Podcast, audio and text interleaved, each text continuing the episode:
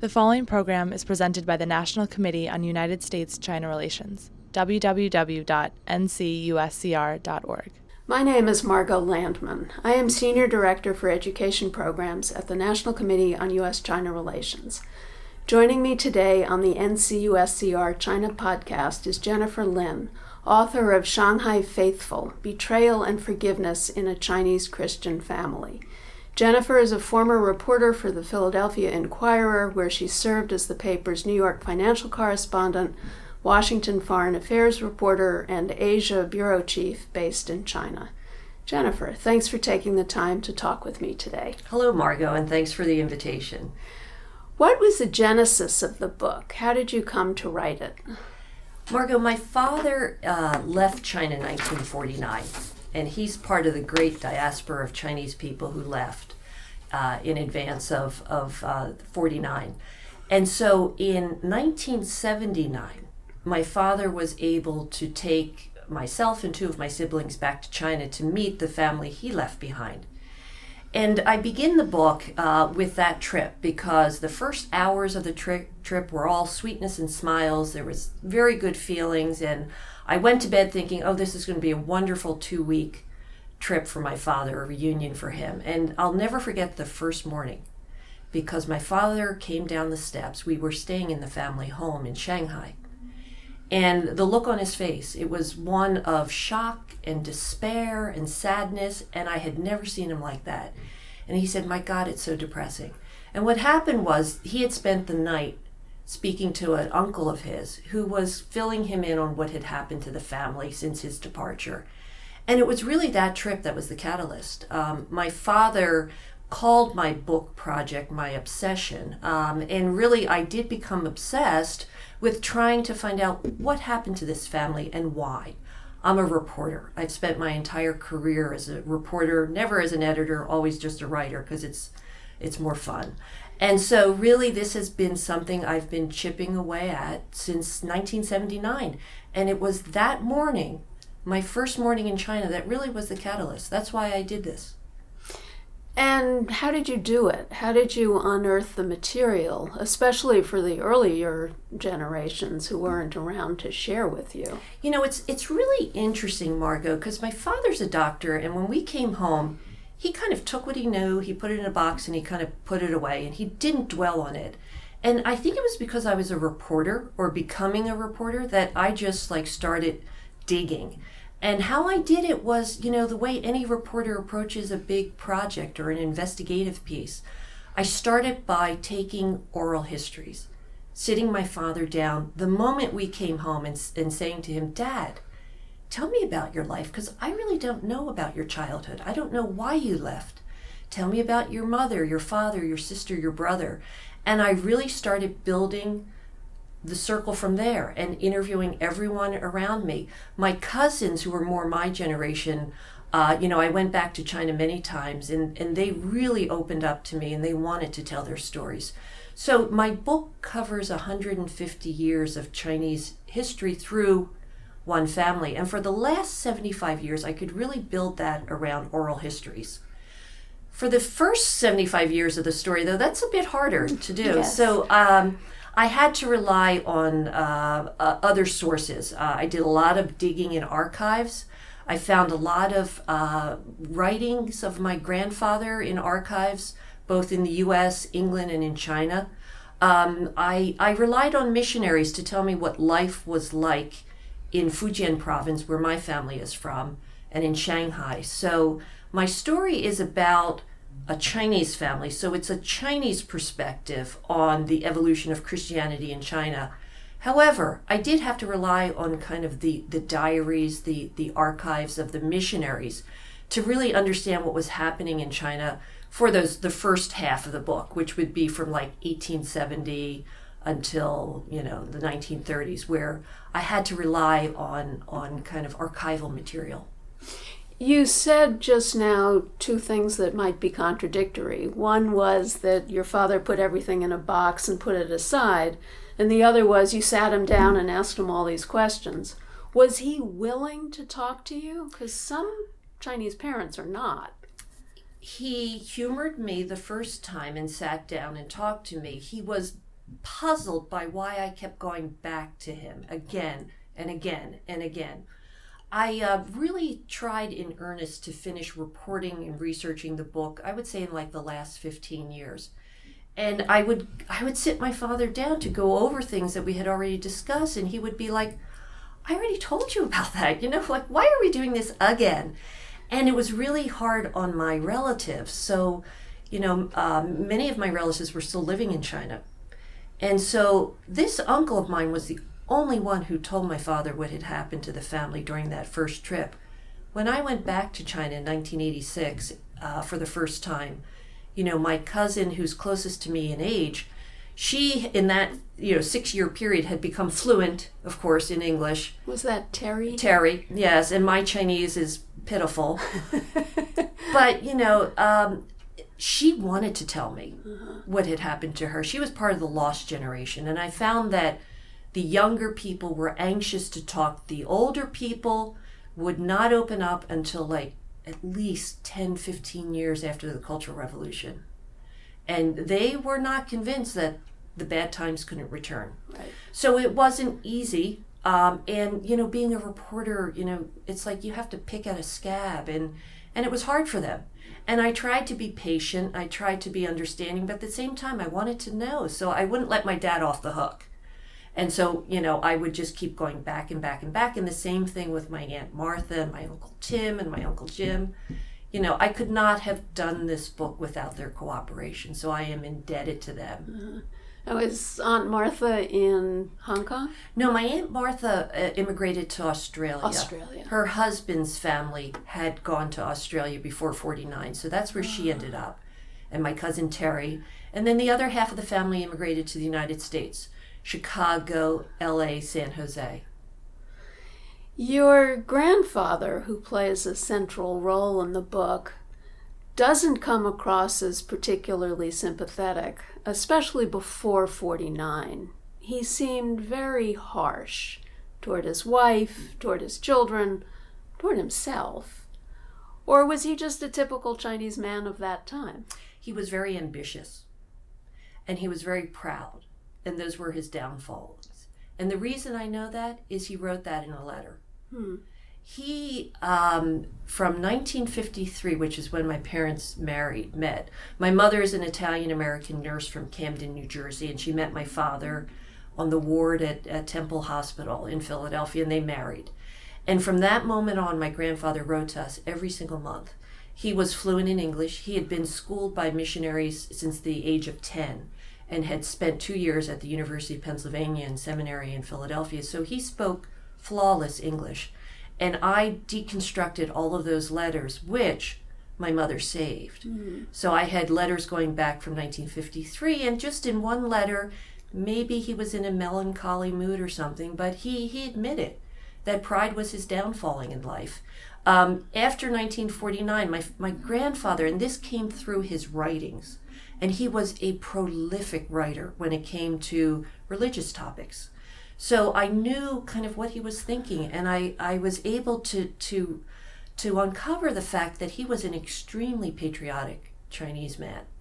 And he really believed that the church, if it was going to survive, needed to be a Chinese church, mm-hmm. and more Chinese needed to be in charge and, and working as clerics.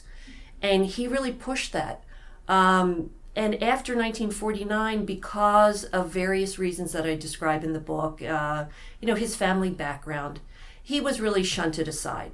And he was in the prime of his life at a time when he should have been in a leadership role in the church, and really it was impossible. So, you know, he's 65 years old and basically babysitting his, his grandchildren. And so there was a lot of time to reflect.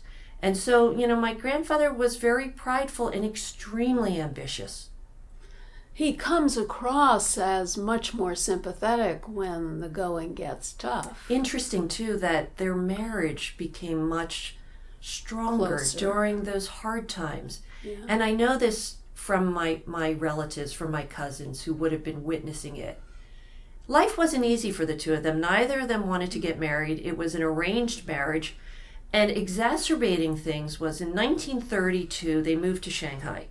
And at the time, my grandfather became an assistant pastor of St. Peter's Church in Shanghai, which was a very important church.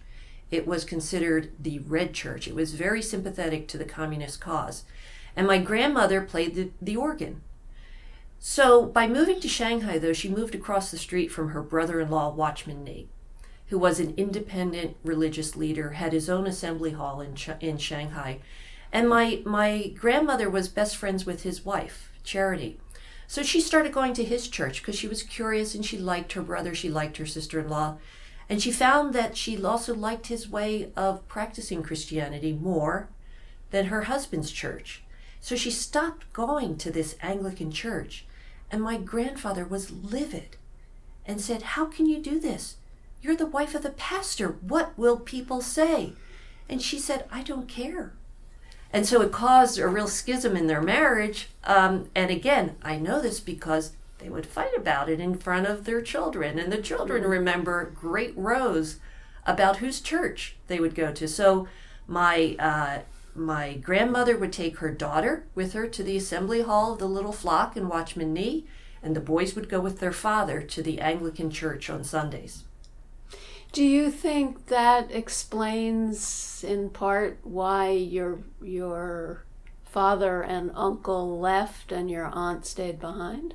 No, I don't. I think it was more that um, my grandfather had been educated in the West, and he wanted his children to get a Western education too. So he offered it to all of them. There were four of them. The two who left were my father and my uncle, and they were both doctors. Mm-hmm. So it was easy for them to leave. My aunt Martha didn't. She was she was married. She was a doctor too. She was a doctor also, and she was married. Uh, she was not interested in leaving. And my uncle Tim was not a doctor, and it would have been harder for him to find work in China. So it's more for educational reasons that they were encouraged to to leave. You mentioned earlier on in our conversation that it took a while for some of the relatives to open up with you. What how did you gain their trust and did any of them want to be anonymous? So this reporting for this book really spanned and I'm not saying this just to be dramatic, but really 40 years. So in the beginning, the older relatives were extremely reticent and really didn't want to talk to me and didn't want anyone else talking to me. Uh, because you know the family had suffered so much during the Cultural Revolution, and because they weren't convinced that the bad times couldn't return. The the relatives who were my age, though, um, were much uh, more uh, willing to talk, and even anxious to talk. In particular, one of my cousins, Terry, had had a very difficult life. Uh, and she's part of the lost generation. So when I went back to China, the first trip was 79. I went back in 1986. Terry by then had become fluent in English and was very eager to, to tell me her story. So 1986, I was sent by the newspaper to do reporting about the economic change in China. And after reporting all day, I would come back to the house, the family house, and every night Terry, Terry and I would sit down and talk and I, you know, would take out my tape recorder and we would talk into the night. And this went on for a week. And then I just, you know, I went back to China many times. I lived there too for four years. So she and I basically had a conversation that began and never ended.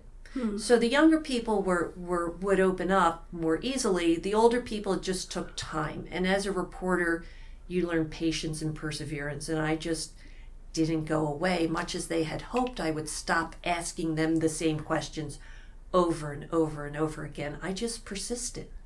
And your cousins seem to have landed on their feet. Can you tell our listeners a little bit about what ended up happening to them? In particular, my cousin Terry has a very interesting life story. She was 16 when she went to the countryside. She heeded the call of Mao and she went to northeastern China. She worked for seven years as a barefoot doctor. She was delivering babies at the age of 16. And when she came back to Shanghai, the only work she could find was like in a in a little neighborhood factory making wind up toys. Sounded awful. so in 1979, when I met her for the first time, she was working as a janitor in her mother's hospital. So long story short, you know, again, Terry was part of that lost generation. There was a drive to make up for lost time. So Terry, you know, worked her way up from hospital janitor to hospital bookkeeper. Then she worked at the Shanghai Sheraton. Then she immigrated to Australia, studied accounting, and at a time when she was just the type of person that Western businesses needed because she understood China and now she understood Western accounting. So she very easily got a job in China and was working in China when I was there in 1996 and, and probably earning about twice what I was making as a reporter. So she did very well for herself. She parlayed her, you know, her experience into a, a career. My cousin Kai Kai, you know, he was just, you know, a, a kid when the Cultural Revolution happened. His whole schooling had been derailed. But Kai Kai knew how to work with his hands and he knew how to, to make clothing. So long story short, he ended up in Los Angeles and you know was working in a chinese restaurant repairing rattan furniture going to to you know um, swap meets on weekends and selling t-shirts and then eventually building his own company and selling it you know and becoming eh, you know living the american dream of retiring at an early age and traveling the world. And so, probably also making a lot more money than you. Yeah, I mean, that generation, the people who are today 60 and above, had so much drive mm-hmm. to make up for the lost time. And they all kind of rebuilt their lives, but they did it outside of China. Yeah. We have unfortunately run out of time, but I want to ask you one more question. Do you think that the book will be published in Chinese and in China or Taiwan or Hong Kong? I would love for it to be published in Chinese. Uh, and if anyone is willing to, I, I welcome the opportunity. The, the book is a family history. It is a family history, and what makes my family unique is their experience with Christianity. It is not proselytizing, it is history. And so I hope that it's made available for Chinese readers because I think they would they might uh, be very interested to know this chapter of Chinese history. I certainly didn't mean to suggest that it was proselytizing. It was more that it it paints a very very harsh picture of China in the 50s, 60s, 70s, including but not limited to the persecution of Christians. So I would be very surprised if it were readily available on the mainland anytime soon. You're probably right. All right. Unfortunately, we have to bring this to a close. Thank you very much for speaking with me today. Thank you, Margot, for the opportunity. I enjoyed it.